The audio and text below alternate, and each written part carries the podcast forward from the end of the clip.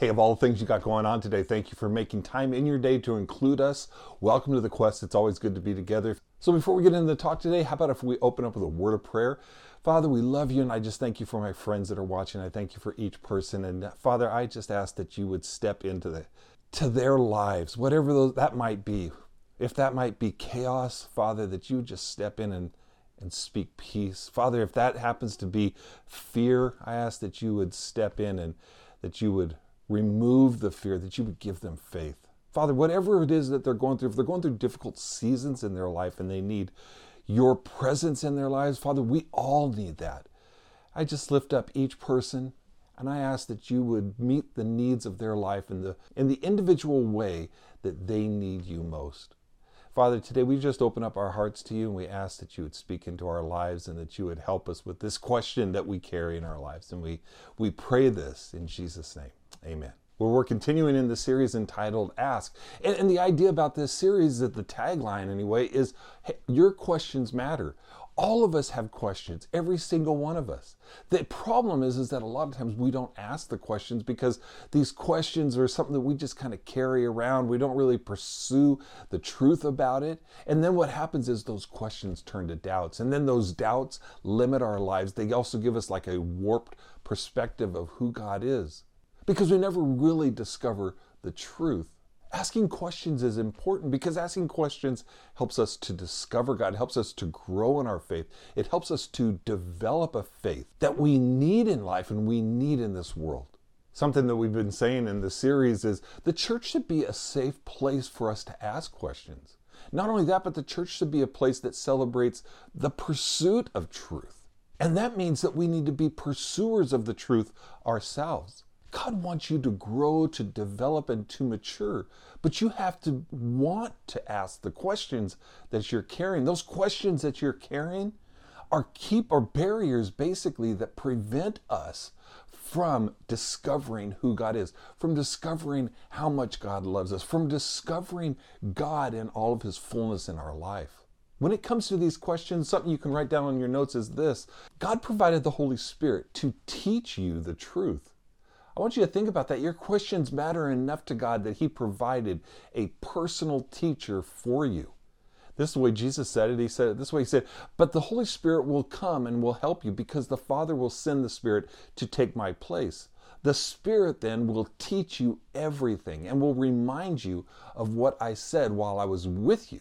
Another time, Jesus says this, but when He, the Spirit of truth, comes, He will guide you into all truth. God doesn't want you in the dark and He doesn't want you uninformed. Your questions matter because your understanding matters. God wants you to understand Him and His love, to pursue the truth of His greatness, to pursue the truth of His love for you.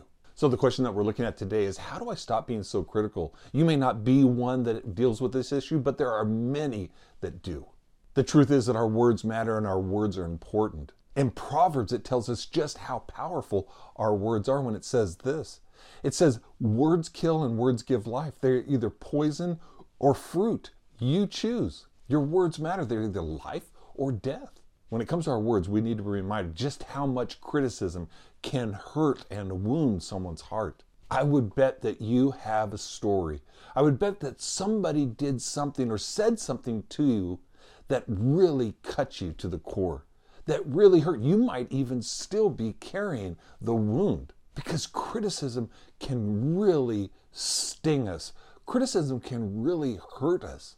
The other thing that I think we need to remember is I don't think we realize just how God can use an encouraging word from us to really help someone in need. Because we all have a tendency to be critical of others, we need to pay attention to what Paul reminds us when he says this. He says, Do not let any unwholesome, that's poisonous and toxic and unnourishing talk come out of your mouths, but only what is helpful for building others up according to their needs, that it may benefit those who listen. Do your words have purpose? Because they should. Do your words benefit those who listen? I don't know about you, if you know someone that's critical, I, I think we all have a tendency to know someone that's critical, and don't look at your spouse. These are people that just don't seem to be happy. In fact, if you happen to be on the receiving end of criticism, it seems like you can do nothing right. They're always pointing out flaws and, and faults in other people. And no matter what you do, it's never good enough. So let's first look at a definition of what criticism is, and it's this to disapprove of someone or something based on perceived faults or mistakes.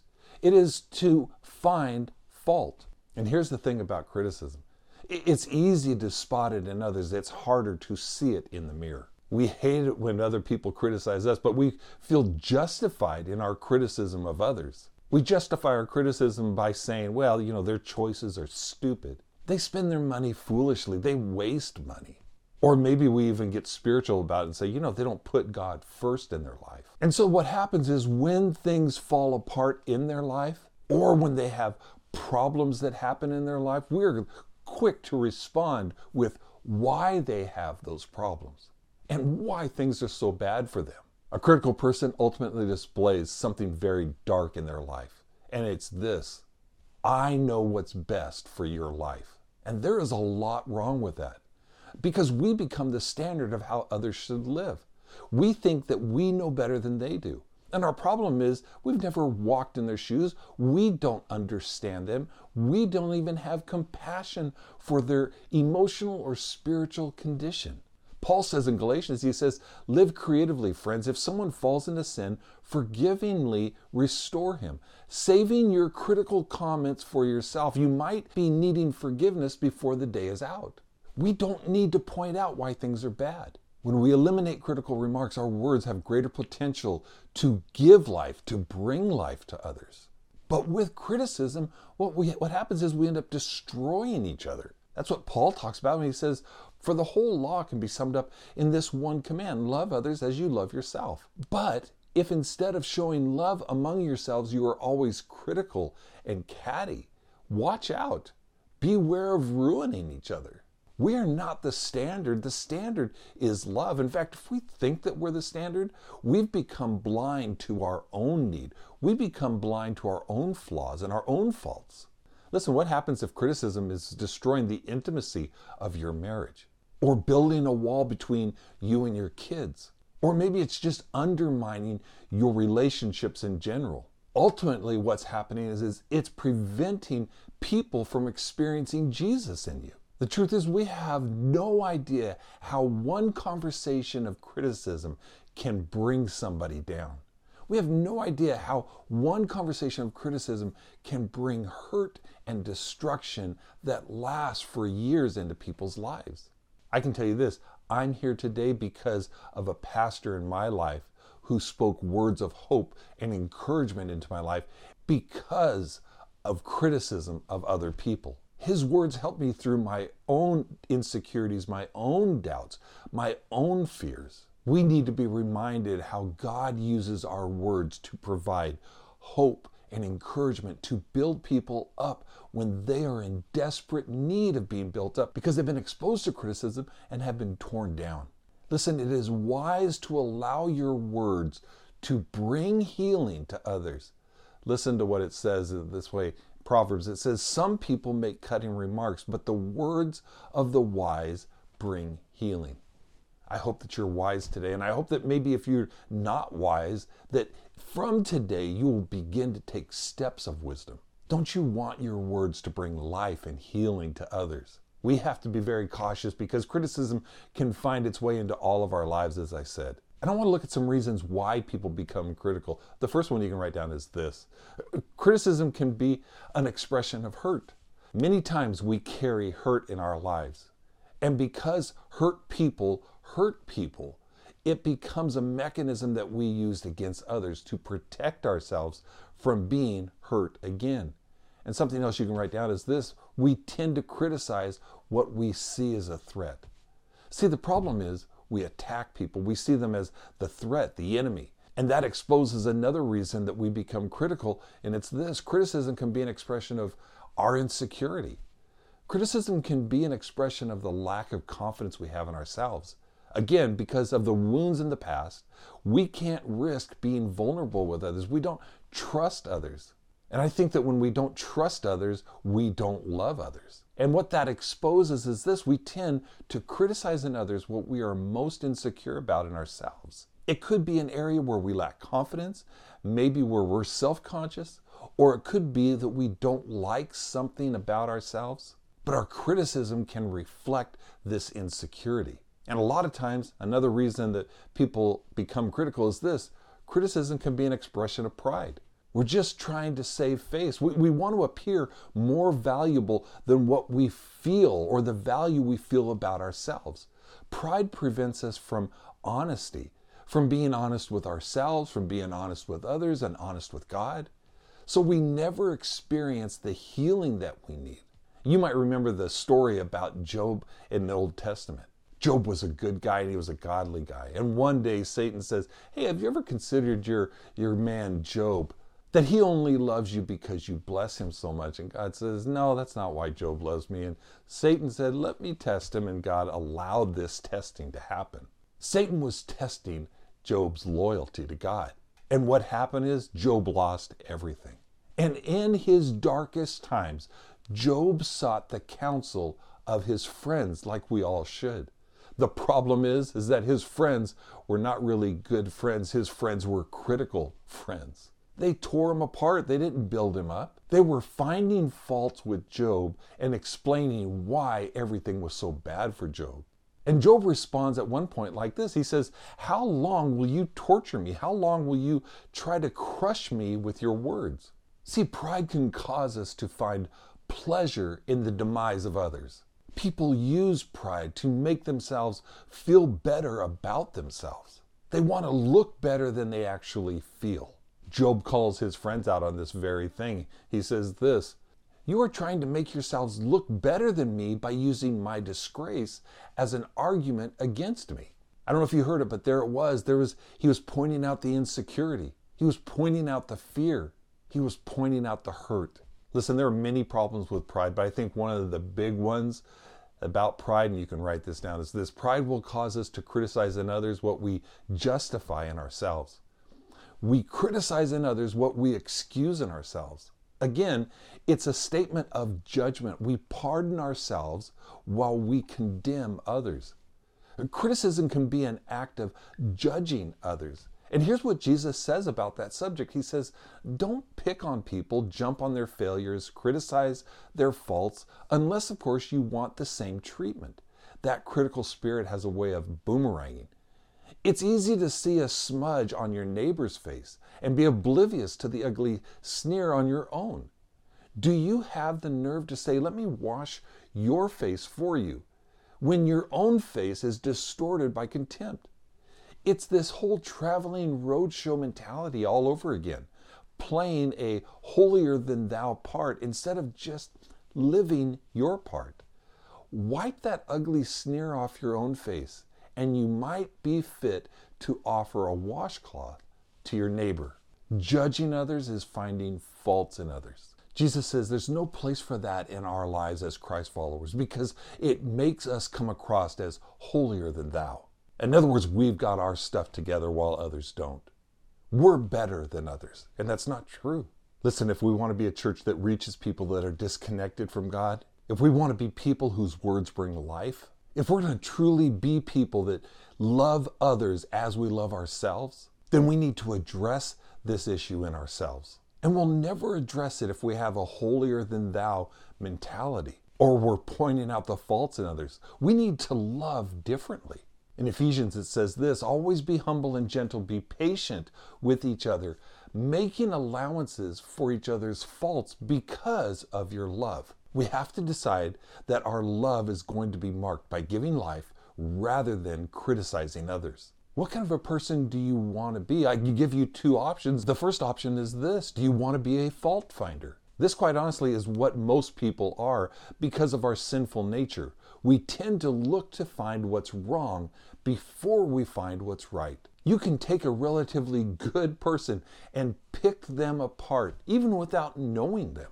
And of course, it happens because we don't completely understand them. We take them apart by saying, I don't like the way you walk. I don't like the way you chew your food. I don't like the jokes that you tell. I don't even like the way that you breathe. There's nothing that they can do that is right or good enough. Jesus identifies two fault finders. And the first one are the Pharisees. This is exactly what the Pharisees did. Religious leaders who felt that they were better than others.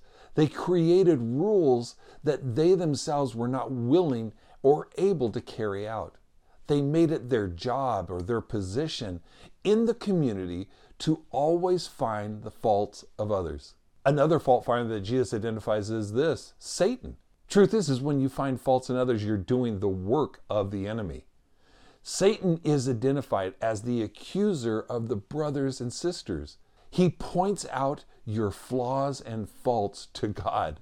Listen to what the scripture says in Revelation. It says, Then I heard a loud voice shouting across the heavens, It has come at last, for the accuser of our brothers and sisters has been thrown down to the earth, the one who accuses them before our God day and night. Finding faults, that's what the Pharisees did, it's what Satan does. And the reality is, that's what a lot of us do. And a lot of us get caught in this kind of trap because we have pride and because we think we know better than others. We refuse to look at the flaws of our own life. We think that we have accomplished more than we actually have. So we have to decide are we going to be a fault finder or are we going to be a hope dealer? A hope dealer, not a dope dealer. Hope. We have the opportunity every time we speak to give hope to others. Paul says this May the God of hope fill you with all joy and peace as you trust in him, so that you may overflow with hope by the power of the Holy Spirit. So that the hope in you will be extended to those around you. You remember the story of the woman that was caught in adultery? Again, the Pharisees, the fault finders, they caught this woman in adultery. And in their attempt to try to trap Jesus, they pointed out that according to the law, she should be stoned. And Jesus looks at these fault finders and he says, Hey, he that is without sin cast the first stone.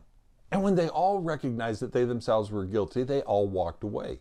And the scripture records it this way it says, Then Jesus stood up again and said to the woman, Where are your accusers? Where are your fault finders? Didn't even one of them condemn you? No, Lord, she said. And Jesus says, Neither do I. Go and sin no more.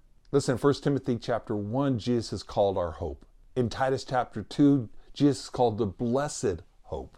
In 1 Peter 1, Jesus is referred to as our living hope. Jesus is our hope dealer. Just remember a fault finder belittles, demeans, and tears down. A hope dealer strengthens, lifts up, and encourages others. So, real quick, how do we stop being so critical of others? This is the application step. We can be aware of the issue or the problem in ourselves, but until we deal with it, that problem doesn't go away. We've got to address it if we want to eliminate it. So, the first thing we need to do, I would say, is this we need to ask God to change our heart. I need to recognize the problem within myself and ask God to change me. And the reason we need a changed heart is this Jesus said in Luke, He says, What you say flows from what is in your heart. In other words, the potential of your words reflects the condition of your heart. A prideful heart, an insecure heart, a fearful heart will always find faults in others. A changed heart and a healed heart will always speak life into others. You remember David asked God for a changed heart when he says, Create in me a new, clean heart, O God. Here's another way that we stop being so critical of others, and that's this we learn to look for the good in others. I use the word learn because you really can learn a new behavior if you're willing to learn, if you want to learn. See, many people have been finding faults in others for so long that they've forgotten how to find the good in others. And we will always find in others what we're looking for. Another way that we stop being so critical of others is this we have to use our words to speak life. We'll have to make that choice. Allow your words to have purpose, allow your words to give life and give hope to others. Train yourself to think before you speak. And here's the thought we need to have How can I help this person with my words? How can I encourage this person? How can I speak encouragement and life into this person? And one last way that we stop being critical of others is this we learn to appreciate people. Be grateful for people, be thankful for people. See them as a gift from God rather than a threat into your life. Seek to help people, to be compassionate for people. We can't be critical of those we choose to love. We can't be critical of those we want or are trying to help. You can't be critical of people when your purpose is to give life to people. Many of us know the scripture John 3:16, the one that says for God so loved the world that he gave his only begotten son, so that whoever believes in him should not perish but have everlasting life. But few know the scripture that follows that one. I want to read it for you because it demonstrates God's love for us and what that looks like and how we model that. Listen to what it says. It says, God didn't go to all the trouble of sending his son merely to point an accusing finger, telling the world how bad it was. He, he didn't send his son to be a fault finder. He came to help, he came to give hope, to put the world right again. I want to encourage you to allow the God of hope to fill you so much that those around you experience the hope within you. Start paying attention to your conversations. Start listening to your words and ask God to allow your conversations and your words to have a purpose of giving hope and life to others. Listen, if you want to receive Jesus as your personal Savior, if you want hope to fill your life, then you have to ask God to change your heart. We all need a changed heart. I think we need to constantly be asking God to change our heart, make it clean so that it reflects Him. If this is your first time or if it's your hundredth time, I want you to ask God to make your heart clean so that your life reflects Jesus, so that your words and your conversations give life rather than finding faults. So let's pray together. Father, we love you so much, and each person that's listening, I lift them to you. For those that want to begin a relationship, Father, I ask that you step in and that you forgive their sins as they put their faith in you, Jesus, and as they ask for forgiveness, as they make you the center of their life. Father, I just pray that you would give them strength and life and joy and hope, that you would allow it to fill their lives. Father, I ask that for all of us. Help us to be people whose words reflect life rather than finding faults in others, rather than criticizing others, rather than being a fault finder. Help us to be a hope dealer. Father, we need your strength in our lives. We need your presence in our lives. And ask that your spirit in us would enable us to speak life into others. Father, help us to be aware of our words and the potential of our words. Father, may the purpose of our conversations be to encourage, build up, strengthen, and give life and hope to others. I pray in Jesus' name. Amen. Listen, I know that that's what God wants for all of us. And it's difficult, it's impossible for us to speak life when we are so critical of others. Listen, thank you again for being with us today, making us a part of your day. Thank you for including us in your day. I'm praying for you and I'm asking God to give you the strength that you need. And I'm asking God to help you with the choice of words that you use, that we would be less critical of others. In fact, we would remove the criticism and allow hope and healing to be distributed through our lives. Have a great rest of your week. God's very best to you. Bye bye.